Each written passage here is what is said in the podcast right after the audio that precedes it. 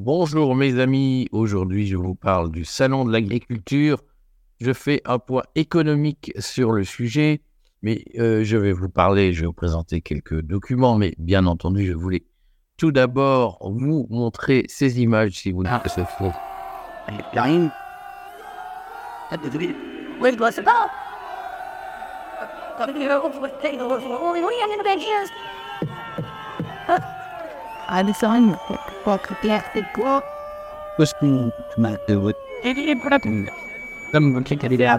Guillaume IV ont pratiquement encerclé Emmanuel Macron.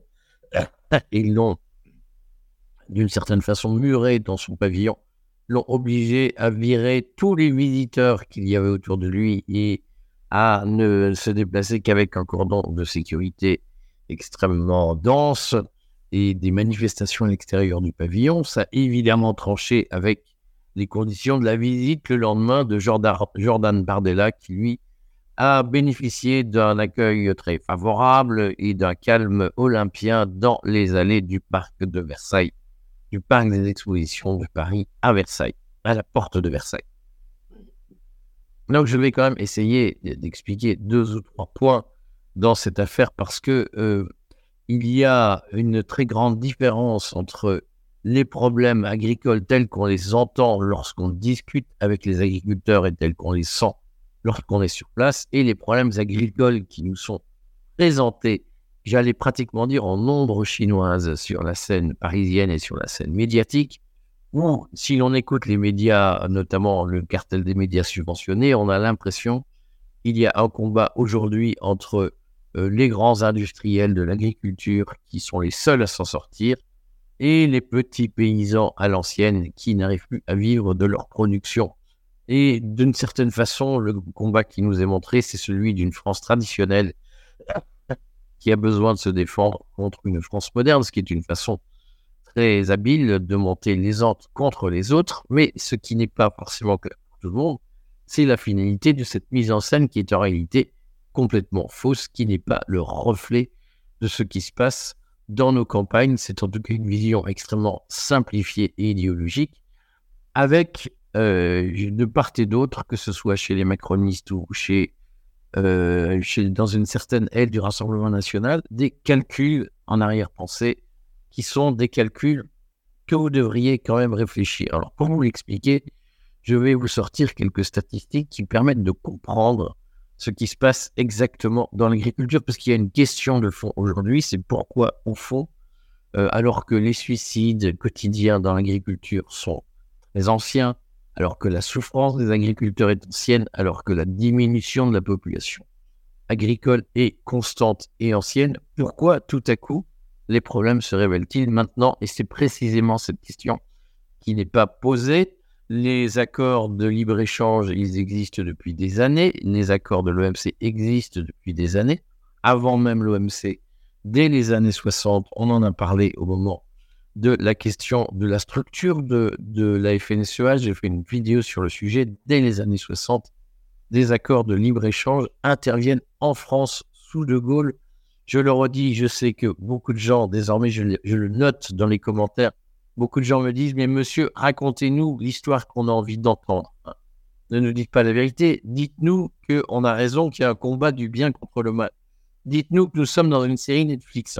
désolé, je ne vais pas vous dire que nous sommes dans une série Netflix, je vais vous dire ce que moi je vois. C'est que dès les années 60, De Gaulle, qui n'était certainement pas l'apôtre du protectionnisme, a organisé la France pour qu'elle puisse s'ouvrir au libre-échange il faudrait prendre le temps de définir ce qu'est exactement le libre-échange, ce qu'est exactement le protectionnisme. Toujours est-il que la France de De Gaulle n'a rien à voir avec la France du repli sur soi que son petit-fils essaye de nous vendre aujourd'hui sous la marque De Gaulle. Et, euh, donc, le libre-échange, l'ouverture aux accords de libre-échange est une très vieille affaire en France. Et, euh, la question, c'est pourquoi tout est coup les problèmes se révèlent-ils et pourquoi y a-t-il une telle grogne alors que ces problèmes-là, nous les accumulons depuis des années? Je vous montre quelques statistiques pour vous expliquer en réalité ce qui se passe. Le premier chiffre que je vous montre, je vais le faire comme ça, voilà. Le premier chiffre que je vous montre, c'est celui de l'indice mensuel des prix d'achat des moyens de production agricole, l'IPAMPA, qui est publié par l'INSEE. Alors je vais vous le mettre en gros, l'IPAMPA, c'est un indice qui permet de mesurer l'évolution des prix agricoles et des prix de production, c'est-à-dire le prix des engrais, le prix des machines. Je vais vous montrer comment il est composé. Donc cet indice permet de voir quels sont les coûts qui euh, s'imposent aux agriculteurs pour fabriquer de la nourriture, pour aller vite. Et donc, comme vous le voyez, il y a un indice temps qui est l'indice moyen. Et euh, il y a cet indice est décliné et suivi à travers le temps. Comme vous le voyez, les, les moyens de production coûtaient à peu près 80, 80 euros en 2005 et en 2022, ils sont montés à 140 euros. C'est-à-dire que dans la pratique, il y a eu pratiquement un doublement des prix de production en l'espace d'une quinzaine d'années. Et ceci est particulièrement vrai depuis janvier 2021, dont on, c'est, janvier 2021, c'est la période à laquelle on peut commencer à dater les problèmes liés au Covid, les problèmes de main-d'œuvre, les problèmes de logistique qui se sont posés notamment de transport de marchandises, du fait de ce qu'on appelait la désorganisation de la chaîne logistique dans la foulée de la fermeture des frontières en Chine. Euh, vous voyez que ces prix n'ont cessé d'augmenter, qu'ils ont atteint leur sommet en gros à l'été 2023, mais que euh, dans cette montée en charge, donc qui n'est pas directement liée à la guerre en Ukraine, la guerre en Ukraine n'a fait que durcir la situation ce qui fait que, alors que les prix de production étaient en gros en 2020 de 100 euros, eh bien, le, prix des moyens de production est passé à 140 euros. C'est-à-dire qu'il y a eu une inflation de 40% en quelques mois pour les agriculteurs sur les achats d'engrais, notamment d'engrais azotés, sur les achats de moissonneuses, batteuses, de, tout le matériel dont ils ont besoin pour fonctionner au jour le jour et pour faire leur métier. Alors, il y a une légère décélération de ces prix durant l'été 2023, mais vous voyez que par rapport euh, à la situation de 2020, nous sommes encore aujourd'hui en moyenne, en moyenne, 30% au-dessus de euh, l'indice des prix euh, qui existait avant le Covid et avant la guerre en Ukraine. Alors, c'est déjà, ce, graphique me semble l'explication majeure des raisons pour lesquelles les paysans, euh, tout à coup, en France, se réveillent, pas qu'en France, dans toute l'Europe, c'est que tous les pays, tous les agriculteurs européens sont frappés par le même phénomène, c'est l'augmentation des prix des moyens de production et notamment de tous les produits liés à l'énergie, euh, notamment liés au gaz russe. Et ce qu'il faut expliquer ici, c'est que au fond, la grande explication du malaise agricole en France, c'est l'augmentation des prix du gaz russe liés à la stratégie de sanctions européennes contre la Russie après l'invasion de l'Ukraine. Et euh, on peut se dire que si l'Union européenne faisait la paix avec la Russie, eh bien, les, conditions de production agricole redeviendraient normales et la grogne s'apaiserait. Euh, alors, c'est un sujet de fond. Pourquoi je dis ça? C'est qu'effectivement, une grande partie de, des problèmes de production, des problèmes de coût de production en France, elle vient de l'augmentation du prix du gaz, du prix de l'électricité et de toutes ces implications. C'est que l'engrais azoté que les agriculteurs utilisent, c'est pas forcément les agriculteurs les plus bio qui utilisent les engrais azotés, mais vous savez que ces engrais azotés sont très largement euh, euh, fabriqués avec du gaz et donc l'augmentation du prix du gaz produit l'augmentation du prix des engrais azotés. Je vous présente ici un autre graphique pour mieux comprendre la problématique du lait. Euh, ici, je, vous montre l'évolution euh, du prix des tourteaux et du prix des aliments, des aliments céréales et sous-produits depuis 2006. Nous sommes toujours avec un indice 100 euh, en moyenne et euh, une échelle qui va de 50 à 200. Eh bien, ici, les indices que je vous présente sont des indices qui ont un impact direct sur la vie des producteurs laitiers. Parce que ce sont eux qui achètent de la nourriture pour nourrir les vaches qui font du lait. Et euh, souvent, ils achètent soit de l'aliment céréal, comme on dit, soit des tourteaux, notamment des tourteaux de soja. Les prix d'achat des aliments céréales ou des tourteaux ont un impact direct sur le prix final de, euh, du lait et sur les marges que le producteur de lait peut se permettre de dégager. Et donc, on touche là à l'une des raisons pour lesquelles il y a une grogne particulière chez les producteurs de lait en France aujourd'hui. Et comme vous le voyez, eh bien, euh, alors que globalement, le, tourteau, notamment, c'est la ligne rouge, coûtait à peu près 60 euros fictif.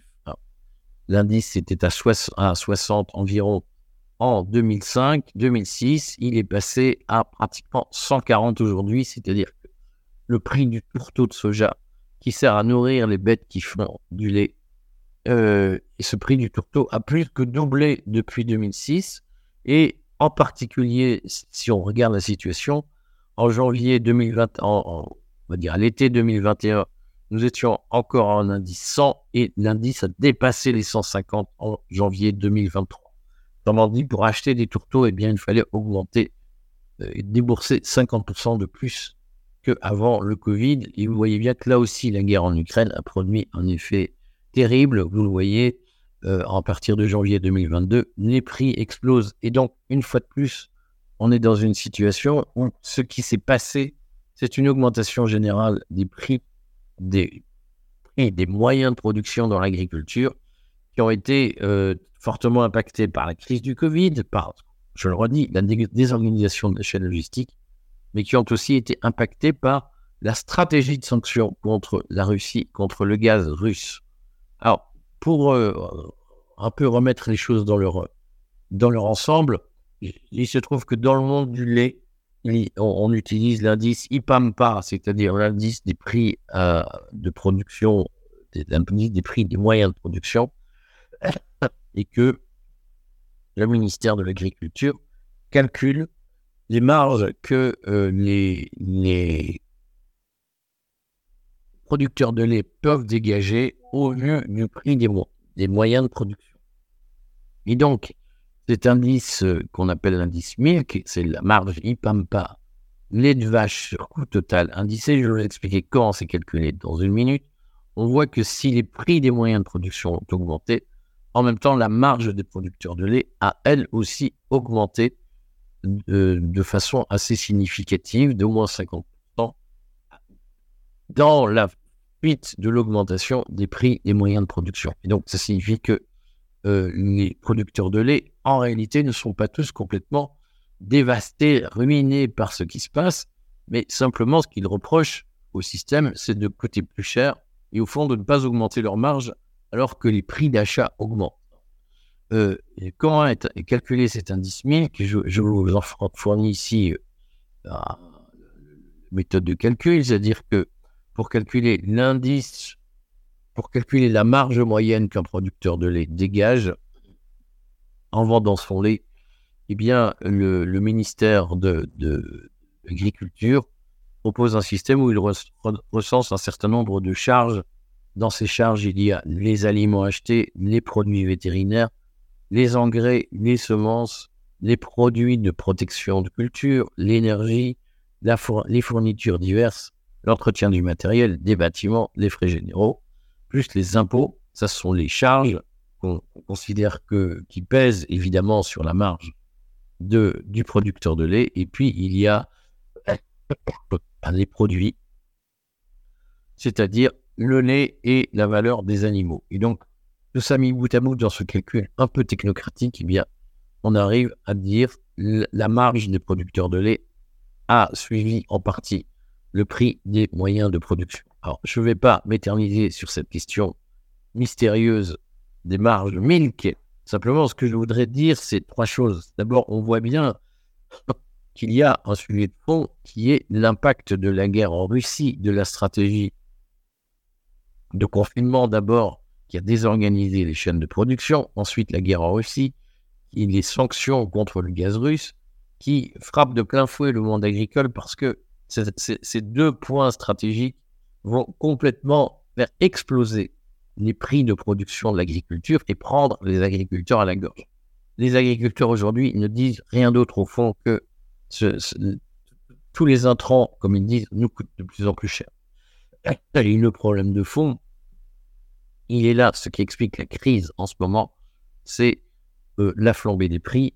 Et cette flambée des prix est très largement alimentée par la stratégie anti-russe qui est menée en Europe. Elle frappe beaucoup moins les États-Unis qu'elle ne frappe l'Europe. Et d'une certaine façon, ce qu'il faut comprendre, c'est qu'aujourd'hui, la crise agricole en Europe, elle est organisée.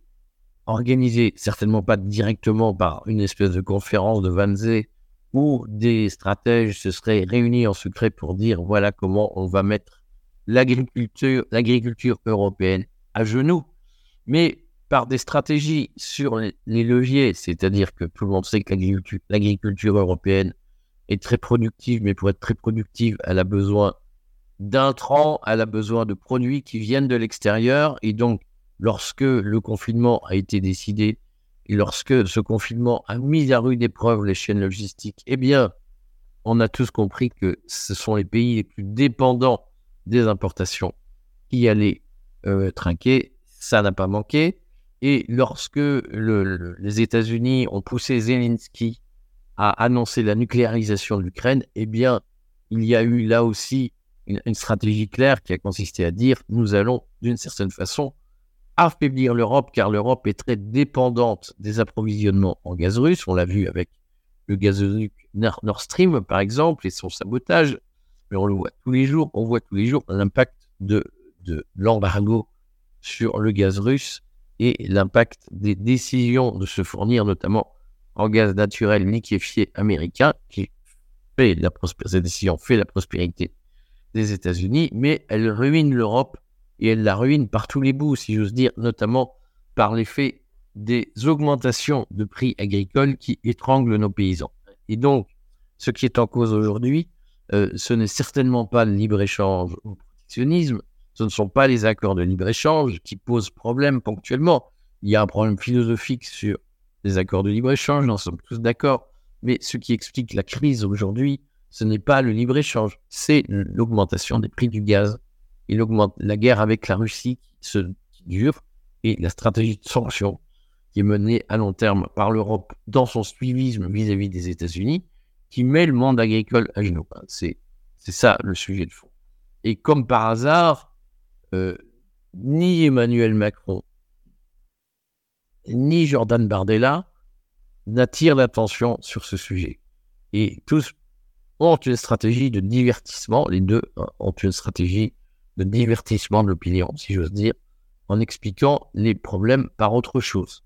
Alors Emmanuel Macron, c'est check and balances, c'est très nébuleux, mais il s'est finalement rallié à un point euh, qui lui jouera un tour et dont il va se mordre les doigts, qui est la stratégie dite du prix plancher. C'est-à-dire qu'Emmanuel Macron a repris la position de la France insoumise, qui est de dire il faut fixer les prix, notamment fixer des prix planchers en dessous desquels la, grande, les chaînes de, commerce, grande distribution ne peut pas acheter les produits agricoles. Ça va être ça la stratégie de Macron, qui est une stratégie socialiste classique, qui a été utilisée sous l'Ancien Régime au moment de la crise du grain, qui, est une, qui n'a pas porté chance à, à Louis XVI, c'est une stratégie qui consiste à dire qu'on fixe un prix minimum pour tel et tel produit pour être sûr que le, le, paysan ne soit pas spolié. Alors au début, on fixe un prix minimum, puis après, on fixe un prix maximum. Vous allez voir, l'histoire se répétera. Chaque fois que l'État a fixé les prix, ça, s'est terminé par des goulags ou par des faillites. Nous n'y échapperons pas. Et d'ailleurs, la FNSEA, je sais que la FNSEA est, vouée. J'ai fait des vidéos sur la FNSEA pour dire combien le système euh, corporatiste qui s'est mis en place à partir de 1945 en France et dont la FNSEA est la grande gestionnaire, j'ai dit combien ce système était corrompu et combien il fallait le combattre. La FNSEA a ce bon sens de dire, bien lorsqu'on fixe un prix minimum, bien ce qui est sûr, c'est que plus personne ne décroche du prix minimum. Si vous dites le lait ne peut pas être vendu en dessous de 80 centimes litre, à la grande distribution, eh bien, la grande distribution ne va pas se fatiguer, va dire, ben nous, on achète à 80 centimes le litre. Et même si on a les moyens d'acheter à 1 euro, comme l'État nous fixe un prix minimum, on achète au, prix minimum. C'est la mort de l'agriculture qui est programmée dans le prix minimum au nom de la protection. Tout le monde connaît la position paradoxale qui est une, stratégie de l'appauvrissement défendue par tous les gens de gauche sur ce sujet lorsqu'ils disent il faut fixer les prix du marché. Il faut que l'État fixe les prix. Eh bien, c'est le début de l'appauvrissement général. Ton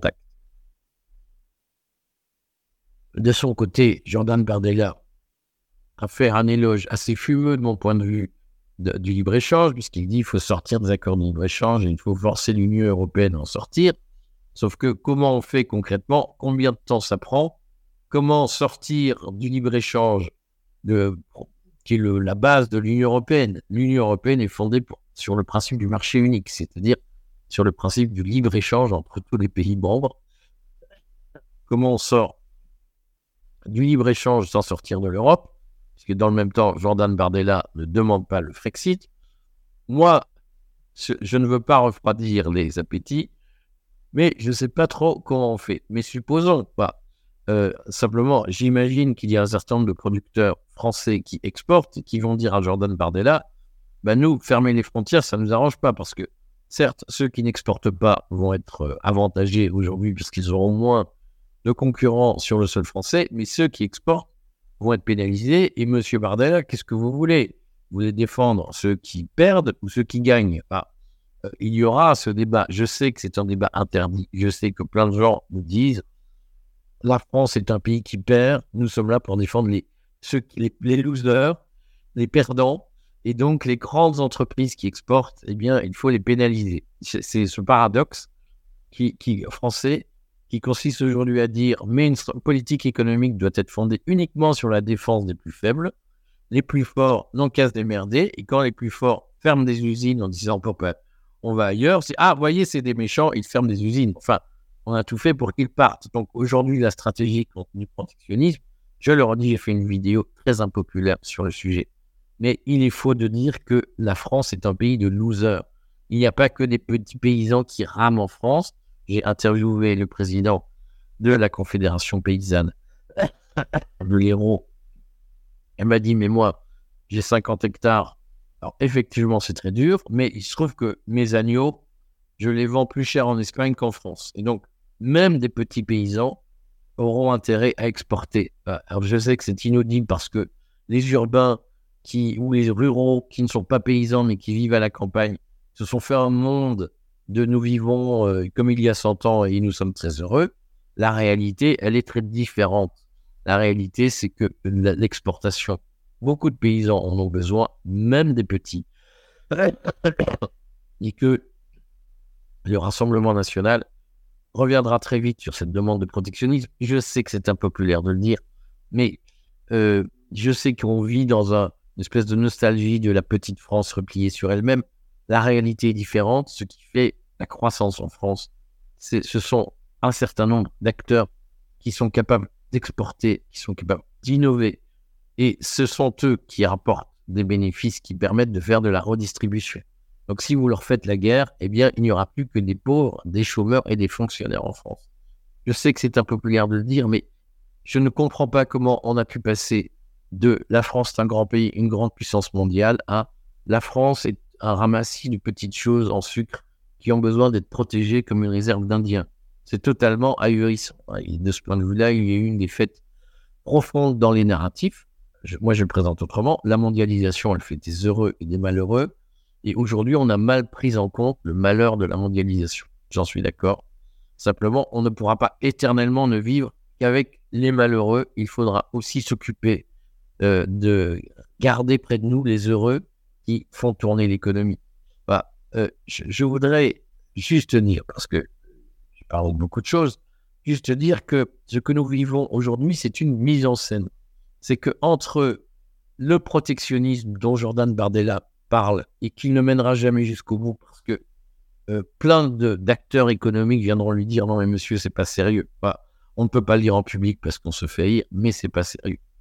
Entre ça et le discours sur le prix minimum, le prix plancher des produits agricoles euh, de, Macron, aucune des solutions ne tiendra la route. C'est impopulaire de le dire, je sais que plein de gens vont me dire, vous ne nous dites pas ce que vous avez envie d'entendre, donc vous êtes l'opposition contrôlée. Non, je suis pas l'opposition contre Je vous, ouvre les yeux. C'est qu'à un moment donné, il faut arrêter de se mentir et arrêter de penser que la réalité se règle par des fantasmes. La réalité, elle se règle par des décisions intelligentes. La décision intelligente, c'est de dire aujourd'hui que ce qui pose problème dans l'agriculture en France, c'est la stratégie vis-à-vis de la Russie. Si on décidait de rétablir, de normaliser nos relations avec la Russie, eh bien, nous n'aurions pas de crise agricole. La crise agricole, elle est due au coût de l'énergie et notamment au coût du gaz russe. Point. Voilà. Et si nous réglons ce problème, si nous rétablissons l'approvisionnement normal en gaz russe en Europe, nous réglons le problème de la crise agricole.